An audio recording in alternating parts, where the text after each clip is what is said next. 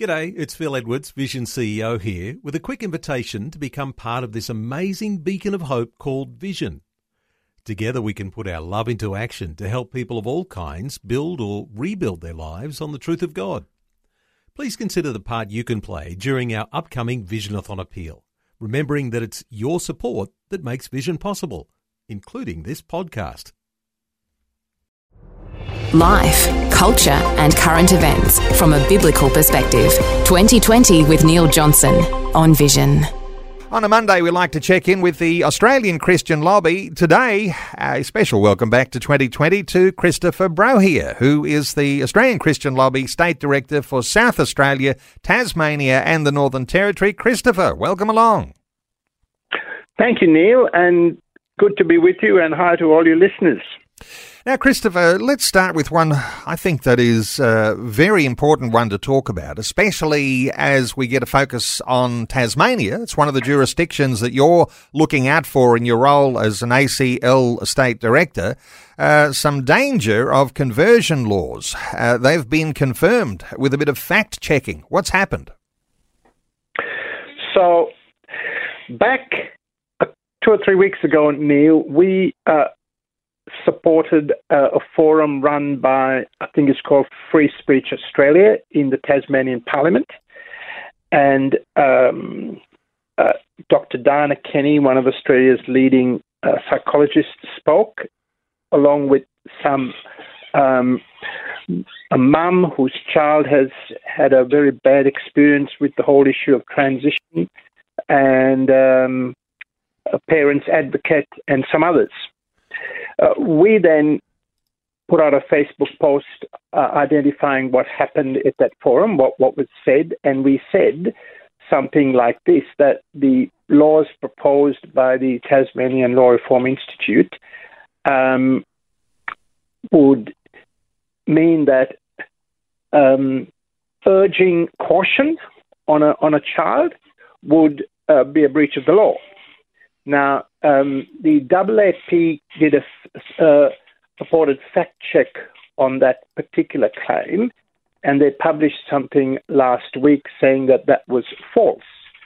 They looked, they spoke to the one of the co-authors of the Tasmanian Law Reform Institute report and another uh, um, self-identified legal expert, um, Dr. Wayne Morgan, and uh, they they said that claim was wrong.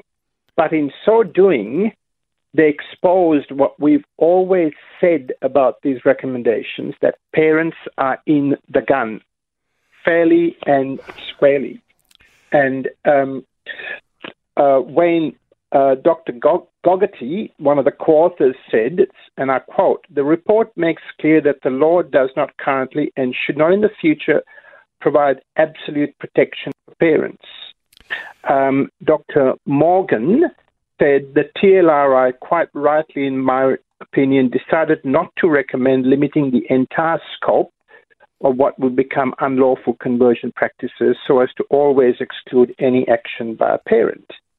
Now, the questions that exposure by the author of the report, no less, poses for the Tasmanian government is where's the line? Because they're talking about conversations, conversations around the kitchen table.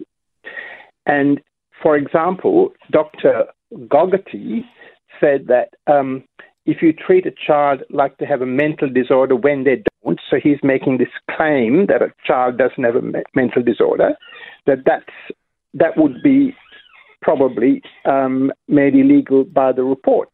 So the question that this exposes, which is what we've been saying for a long time, and people have been denying it, the advocates of this legislation and saying nothing to see here, is where do you draw the line? You're sitting around your kitchen table. How many times can you talk to your child about an issue? What can you say? What can't you say? And the government now has to come clean. Either they're going to say parents are out of it or parents are in it. This is the challenge for the Premier, who has been advocating this, and others we stand by what we said. We, the, the, the claim we reject the fact check, but the fact check has exposed the issue. And it's now up to the government to tell Tasmanian parents that they're not going to be in this legislation. or if they plan to do that, they've got to state because they're invading the kitchen table. So eh, the question here, Christopher, as I can hear and every listener can hear you exposing quite significantly, is uh, can parents be parents responsible for their children, or will they be criminalised when they seek help for their child and, in their parental view, think there might be some necessary uh, support needed for their child? So uh, you've got this choice being a parent or being a criminal. Uh, this criminalising of parents really makes us very, very uncomfortable. Question. Now, this this fact check quoted from an introduction of the report, which said supportive care, guidance, or mentoring of a child by a parent, which are conducted in the best interest of the child, are not affected. Well, great. I mean, the state is saying you can care for your children. But what they didn't say, Neil, was that at page 10 of the report, they say supporting care, guidance, or mentoring of a child by a parent or guardian, which are conducted in the best interest of the child, are not conversion practices unless they involve the direct or indirect conduct set out above. So what they say is you're not caught by the proposed legislation unless you are. And that's what this um, so called fact check has exposed.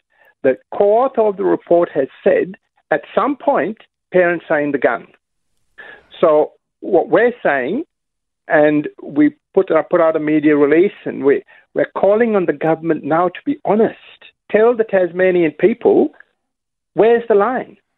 If parents are in the gun, if you're coming into the kitchen table, if you're coming into the lounge room of Tasmanian parents, you tell us where's the line. So you've got politicians and you've got activists pushing for this law reform for Tasmania. And uh, in some sense, here, uh, what you're saying is uh, this report and what the uh, legal uh, uh, insight is saying is that people are being lied to by those politicians and activists who are pushing for it. Well, whether they're lied to or not, I don't know. But what we're saying is, you tell us the truth. It's now clear that parents are in the gun at some point. Everyone's agreed on that now. We've been saying this for a long time. The activists have been saying nothing to see here. It's now clear. Parents are the gun. You tell us, government, you tell us where that line is. You tell us how much I can say across the kitchen table to my 15 year old. You tell us. This is the thing, isn't it? Uh, we don't want any interference in what, as a parent, uh, you might pass on as a good value to your teenager. But this is already the law in Victoria, Christopher, and uh, WA's announced last week that they're looking to introduce uh, conversion laws too. Um, is there something that's coming from Victoria that's influencing all of this legislation, or do, because it's in place in Victoria, do people in Tasmania think we better just follow the Victorians? What are your thoughts here? I think Victoria has led the way down the slippery slope, and it's not a slippery slope. We're at the bottom of the cliff, really, with this legislation in Victoria. Tasmania seeks to go a step further, and it's the Tasmanian model proposed by the Tasmanian Law Reform Institute is worse than the Victorian model, if that's possible, but it is. So, um, and but there is a pushback. The uh, just recently, an association called the Gender uh, Exploratory Therapy Association has reduced has produced very good guidelines of how to treat gender confused kids. And they say they don't approach it on any preconceived notion. They say, let's explore. And what they do find is many of these kids have comorbidities. They have issues that have to be dealt with. That's the way England's gone expressly down this route. They've rejected affirmation therapy. We are five years behind. And if we follow this route, we will hurt kids.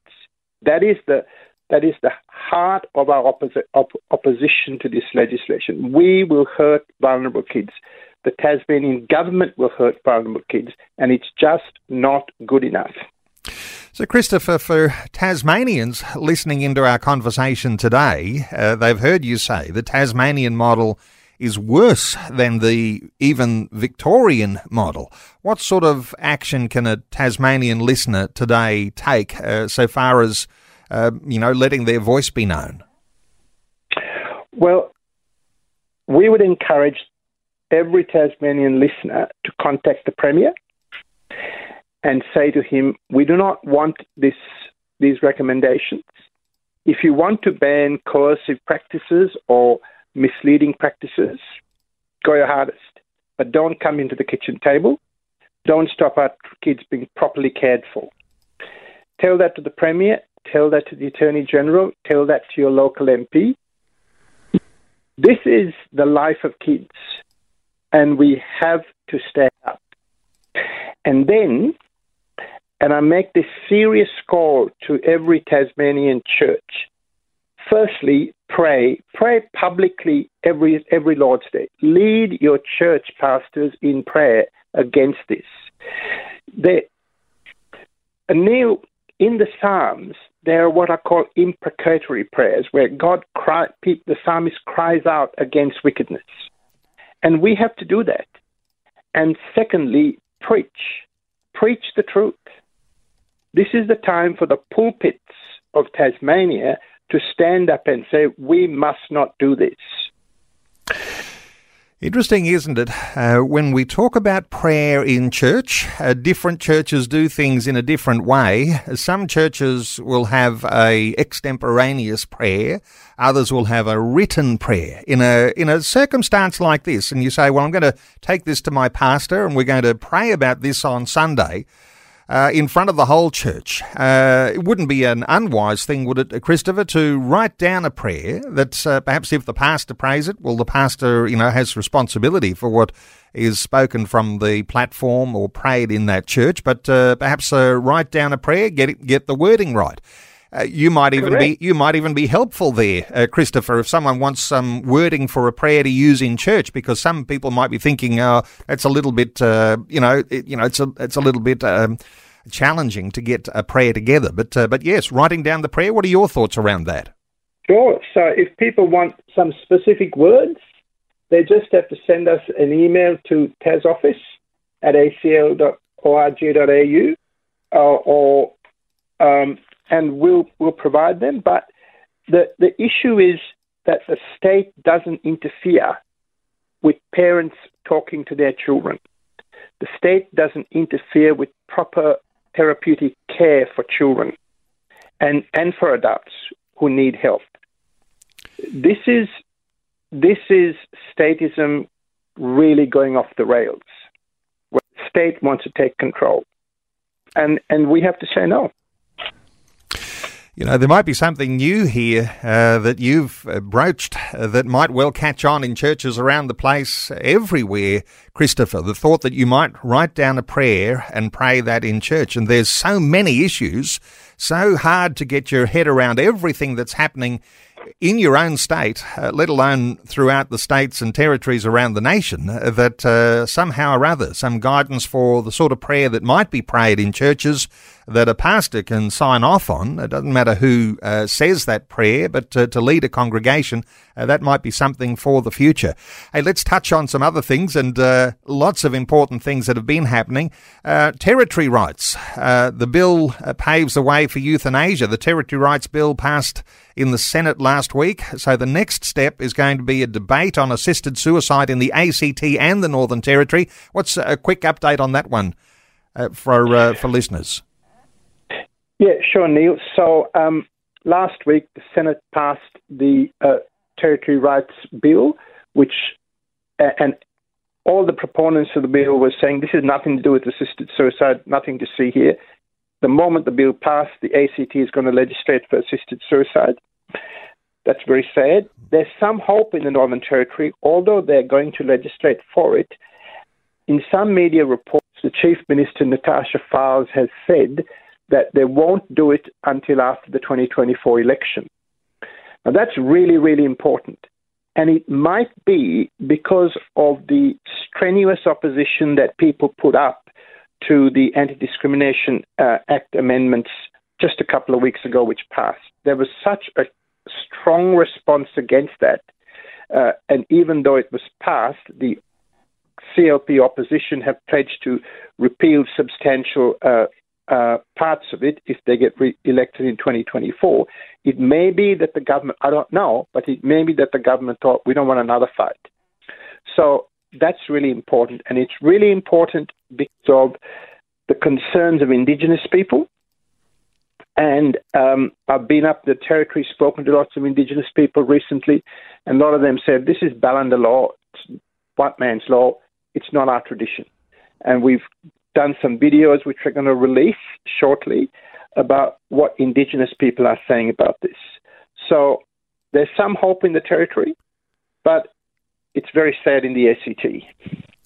Uh, just quickly, an important development perhaps uh, for Victorian listeners uh, around their election the possible loss of Fiona Patten's seat to uh, who a uh, the Labor DLP, uh, former Labor minister turned DLP candidate Adam Somyurek. What's the latest around that? Which it's no longer possible loss. It's it's now it's published position that Fiona Patten has lost her seat to Adam Somyurek from the Labor DLP. Uh, interestingly, Family First, which was a start-off party from, from the standing still, did better than Fiona Patten's party. They got Family First got 3.1 9% of the vote in that particular seat, and uh, Fiona Patten got 3.16% uh, of the vote. Now, I just want to make a couple of, couple of points. First, what I say about the wrongness of Fiona Patten's policies are nothing to do with her personally in, in the sense of an attack on her. She's a human being who deserves to be cared for and loved. She's going through some tough times, and we need to pray for her. But she's introduced lots of bad policies. She was proactive in the decriminalisation of prostitution, which is going to hurt women.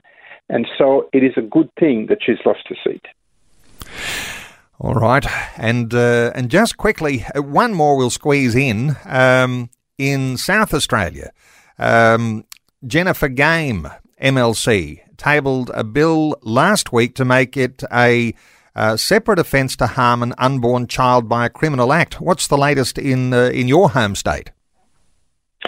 So there's some good things that happened last week. Um, so this bill was introduced by um, the Honourable Jennifer Game from uh, Sarah Game rather from One Nation, uh, which uh, following New South Wales, which passed this last year, I think, and it, was colloquially known in New South Wales as, as Zoe's Law, following the death of baby Zoe about 10 years ago in a car accident uh, by a drunken or drug affected driver.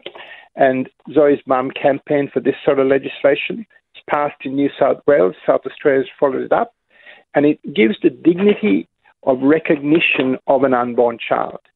So if an unborn child is killed uh, by a criminal act, it gives dignity to that child that that's a separate offence. The unborn child is not just an appendage of the mother.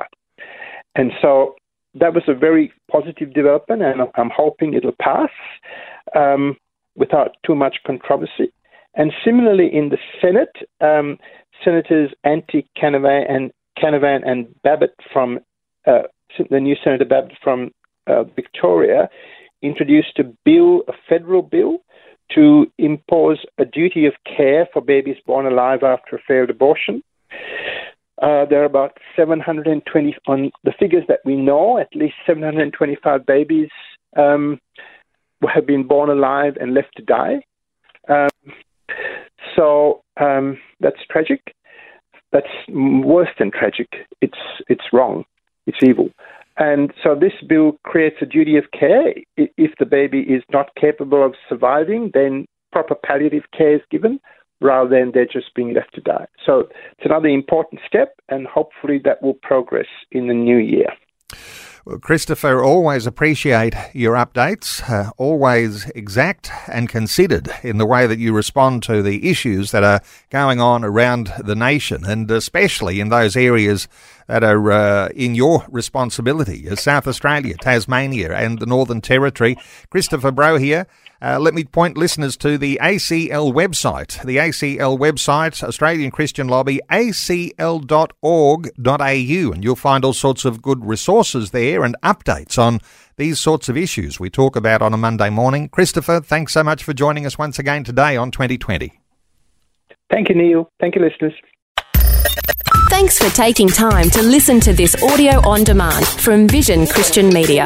To find out more about us, go to vision.org.au.